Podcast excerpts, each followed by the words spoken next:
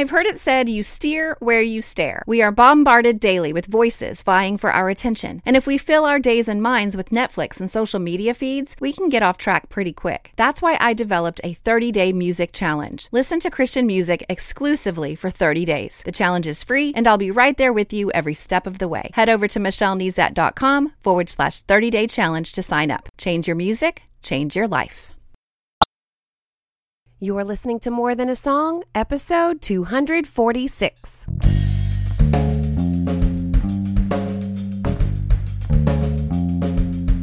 Hello, and welcome to this episode of More Than a Song. My name is Michelle Nezat, and this is the podcast dedicated to helping you discover the truth of Scripture hidden in today's popular Christian music. My goal is to teach you to connect portions of God's Word with the songs you're singing along with on the radio to help you meditate on truths that will transform your way of thinking and ultimately your life.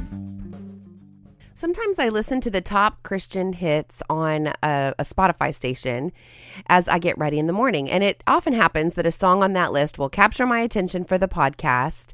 And this week's song was really no different. Of course, as you're getting ready, you're not really looking at your device. But this week's song, Head Above Water, not only caught my ear lyrically, but vocally. So I ran over to the phone to tap it to see who was singing and make a note of the song to add it to the podcast list. And I was surprised to see Avril Lavigne's name pop up as I've never known her music to cross over into the Christian music charts before. Not that I'm some sort of expert or anything, but it just I I was like she, she's a pop artist, right? but it sent me on a search regarding her background, the story behind the song, and ultimately, of course, led me to dive into scripture inspired by the lyrics. So, before we get to all of that, let's listen. God keep my head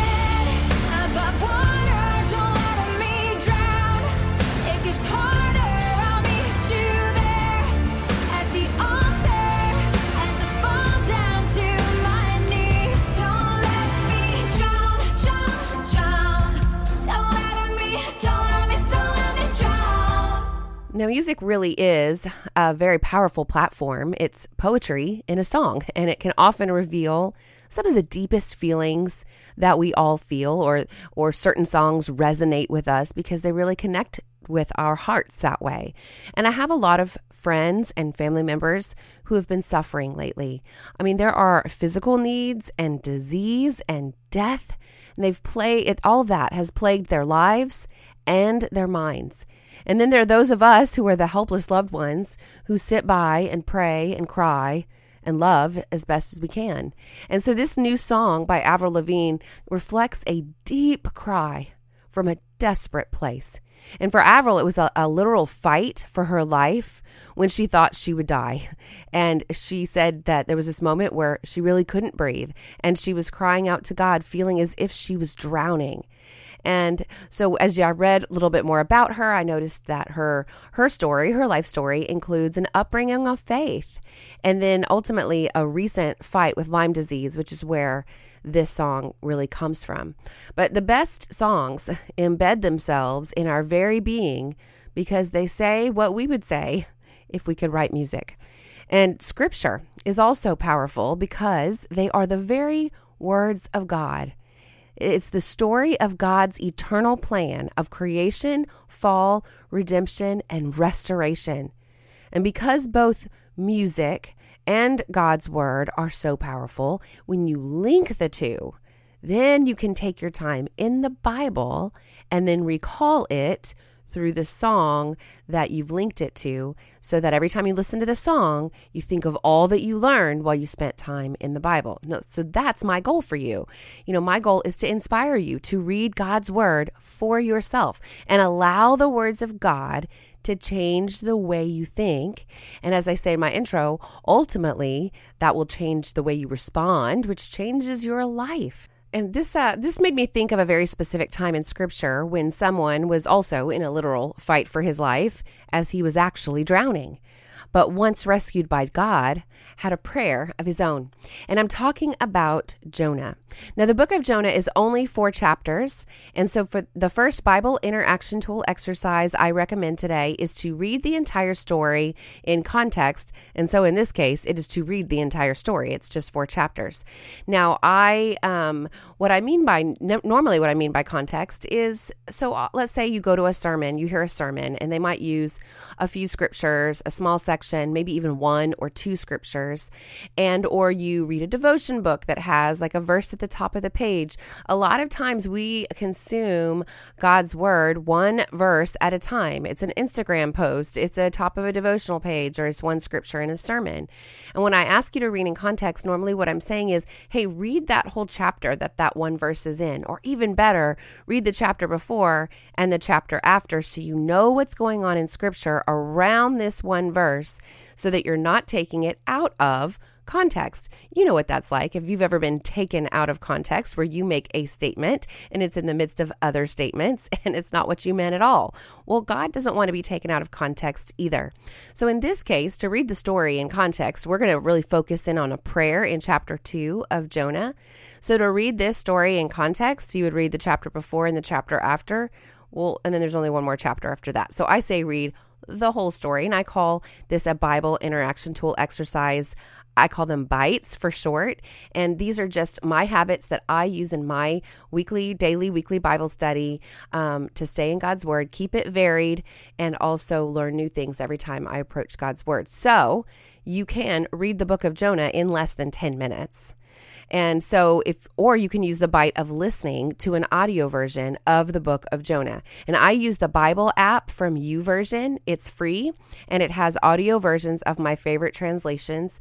So one translation that's easy to listen to is the New Living Translation because it it's more conversational. It's um another um, good translation to study in is the ESV, the English Standard Version, or another easy to listen to translation would be the NIV. Um, I think e- any of those three versions are great. And, you know, you might use the bite of repetition by listening or reading the book more than once. And, um, and and use the bite of reading in multiple translations if you'd like so that you can really um, see it kind of from all angles. But if you you can listen to the entire book of jonah in um, about seven minutes and 12 seconds.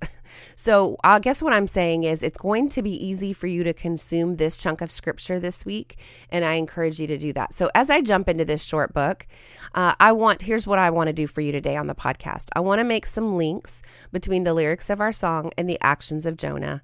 Because again, remember every if we study the book of Jonah and link it back to our song, then every time we listen to our song, we can remember what we learned from God's word. And then I want to encourage you with the prayer of Jonah in chapter 2. And then at the end, finally, I want to show you how Jonah actually points to Jesus. And so our song starts out in the opening verse really talking about taking things into her own hands. She she uses phrase like phrases like I've got to or I'm fighting and my voice becomes the driving force and I won't let this pull me overboard. And when you read the account of Jonah, you see that he tries to take things into his own hands too. God tells him to go to Nineveh and cry out against it for the evil that the Ninevites were known for. And we're not going to get a whole lot into the historical context today, but let's just suffice it to say Ninevites were evil, but like really evil. And they were, um, they, they were evil toward Israel, and that's who who Jonah was um, coming, where Jonah was coming from, and so Jonah didn't want to do that, and he got on a boat going as far in the opposite direction as possible. So, again, our song starts out taking things into our own hands, kind of self declaration, um, just like Jonah starts out that way. But as our song continues, Avril shifts from a cry of self dependence to this release to God's strength over her own and over, over her own strength and then and then this desperate cry for rescue comes out um, to God, right? So, uh, which is exactly what we see in the story of Jonah as well. Now, in our song, I know she's crying out because of her physical ailment, but Jonah is crying out after his own personal disobedience. And I think that this really makes a good point. No matter how we end up underwater, we know that God is the author of our salvation, and He is the one that we need to cry to to lift us out of that pit. So, in Jonah's situation, God caused a great storm to arise, and the boat that Jonah was on, everyone's lives were at risk.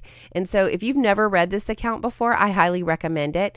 It's a very interesting plot line. I mean, it's um I, I call it an account because remember that it's a Jonah was a real person that lived in a real time, and um, so it's not a story. It's not some sort of like um, if you ever did Sunday school, I always think about the flannel gra- flannel graphs, you know, where they put up these little clip art things on the wall. It's just it's beyond that. It's it's a true life story, and so. Um, but it is a very interesting plot line. But to recap quickly, Jonah convinces the sailors on the boat to throw him overboard because he said, As soon as you do that, the wind of the waves will cease.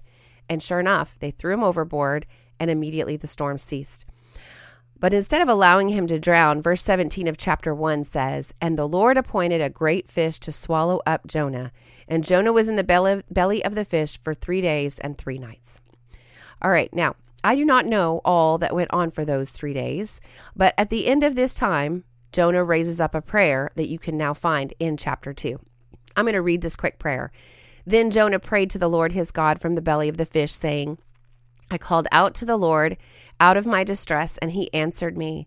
Out of the belly of Sheol I cried, and you heard my voice. For you cast me into the deep, into the heart of the seas, and the flood surrounded me. All your waves and your billows passed over me. Then I said, I am driven away from your sight. Yet I shall look again uh, upon your holy temple. The waters closed in over me to take my life. The deep surrounded me. Weeds were wrapped around my head at the roots of the mountains. I went down to the land whose bars closed upon me forever. Yet you brought up my life from the pit. O Lord my God, when my life was fainting away, I remembered the Lord, and my prayer came to you into your holy temple.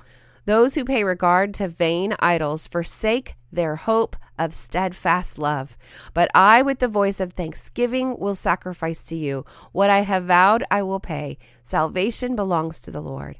And the Lord spoke to the fish, and it vomited Jonah out upon the dry land. Now, I love that this prayer opens with hope. I called out of my distress, and he answered me. If you are in a place of distress, please do what this prayer does, as well as our song.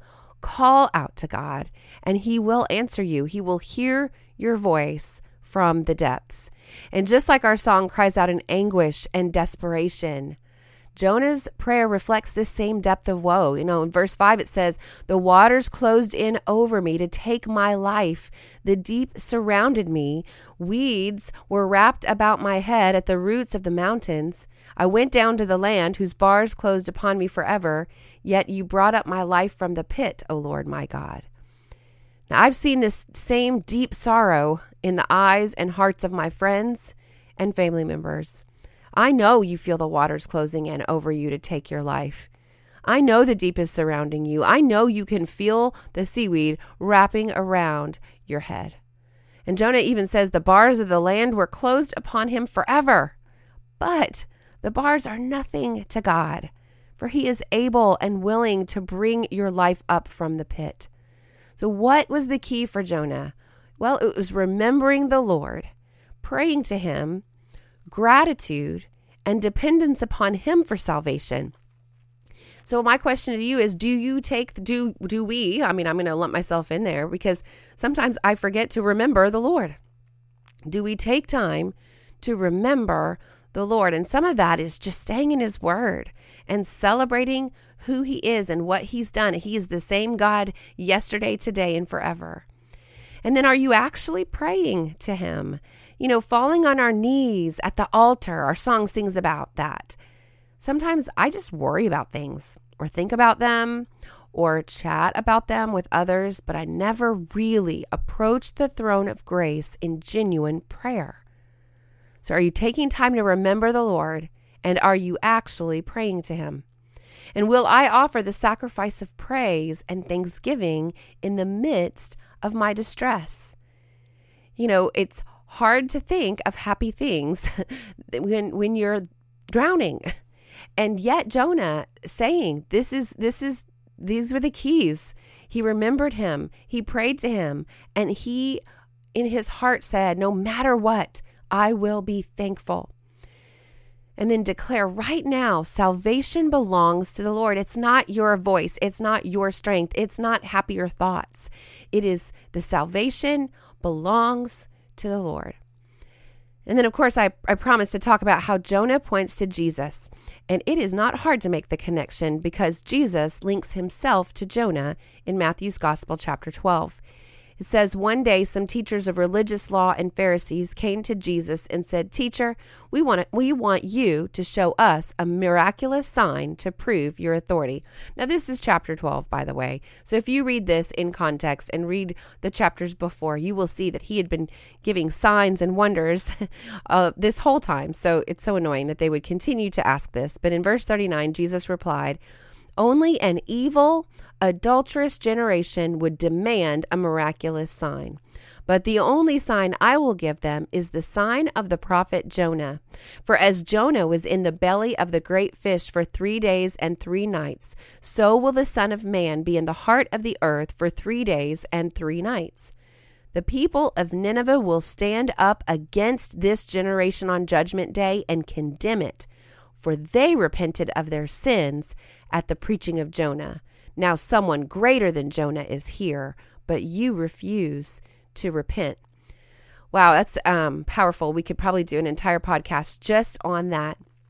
But I do want to kind of remind you or make some connections for you.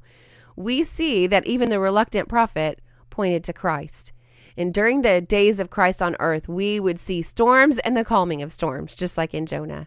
And as Christ himself points out, he called he called for repentance. You know, he called the people to repentance. And he also spent 3 days and nights in the heart of the earth like Jonah did in the belly of the whale. But while Jonah spent 3 days in in uh, in nights inside the belly of a great fish because of his own sin, Jesus spent 3 days inside the belly of the earth because of our sin. And let's consider another connection. In the book of Jonah, he willingly allowed the sailors to throw him into the depths just because just as Jesus threw himself into the waves of sin and death when he willingly died on the cross. And just as the waves immediately calmed in Jonah's time, ultimately the storms of this life, the the immediate storm of of a, a life separated from God, right, um, completely ceased the moment that Christ died for our sins. And ultimately, the storms of this life will cease because of God, of Christ's eternal work on the cross. Salvation truly does belong to the Lord. And my prayer as you study the book of Jonah this week is that you will see God's great compassion and willingness and ability to pull us out of the depths, no matter how we got there. And I know all of you may be able to feel um, if you are in that dark place and all, all, you might be able to feel right now is the seaweed wrapped around your head. And you might literally be gra- gasping for breath. But i encourage you look up cry out offer thanksgiving remember the lord and surrender to the salvation offered through christ alone. So, what's next? Well, read Jonah for yourself. Read it several times or listen to an audio version of it. If you feel like you're drowning in life, spend some time reflecting on Jonah's prayer. Ultimately, look to the author of your salvation, Jesus Christ, to rescue you and change from the I words of your life. I will try harder. I will be able to do this and and shift to a surrender um, a posture of surrender on at your maybe even you've never repented before. You've never looked to Christ as your Savior before. This is it. This is the time that you can say, and it's as simple as, I see I'm leaning on myself and I surrender to you and, and receive this salvation that you've offered me. And then continue in things like this and and in community and in God's word and in prayer. Cry out to him in faith. He will hear your voice and bring up your life from the pit. And while you're in God's Word this week, let me know how you're doing. Email me, Michelle at MichelleNezat.com. Hop on Twitter at Michelle Nezat, Instagram at Michelle Nezat. My My public page on Facebook is Michelle L. Nezat, and we can talk about what you're learning. Now, before I tell you what song will be featured next week, I want to thank the premier Christian music streaming service, theoverflow.com, for pointing their subscribers to this podcast, but more importantly, pointing them to God's Word through music. Now, when you subscribe to their trial, you will receive a 10 day series of devotions I wrote based on some of my most popular podcast episodes. So I encourage you to check them out at theoverflow.com. And I want to thank my newest subscribers to my website, like Mandy from Ohio, Shauna from Mississippi, Larry from Colorado, Stephania from Alabama, Dawn from Florida, Carrie from Australia, and Doreen from New Zealand welcome. Now, new subscribers to my website will benefit from a one page resource of the top five bites that I've used on this podcast. It's a great place to start. And then subscribers will also benefit from an email that I send once a week. And in that email, you get a weekly memory verse resource to display on your smartphone, desktop, tablet, or you can even print it out. You get an email recap of the week's episode, and you get instant access to any of the extra resources I create for my episodes from time to time. It's just my way of saying thank you for listening. So head over to michellenezat.com to subscribe today. Now, there are so many different ways to listen to the podcast these days. We are now featured on Joy 103.1 every Saturday at 10 a.m. Eastern, always on Spotify or through Stitcher Radio. And you can also subscribe in iTunes. And while you're there, please leave me a written review and a star rating. This not only encourages me, but helps me stay visible to new listeners.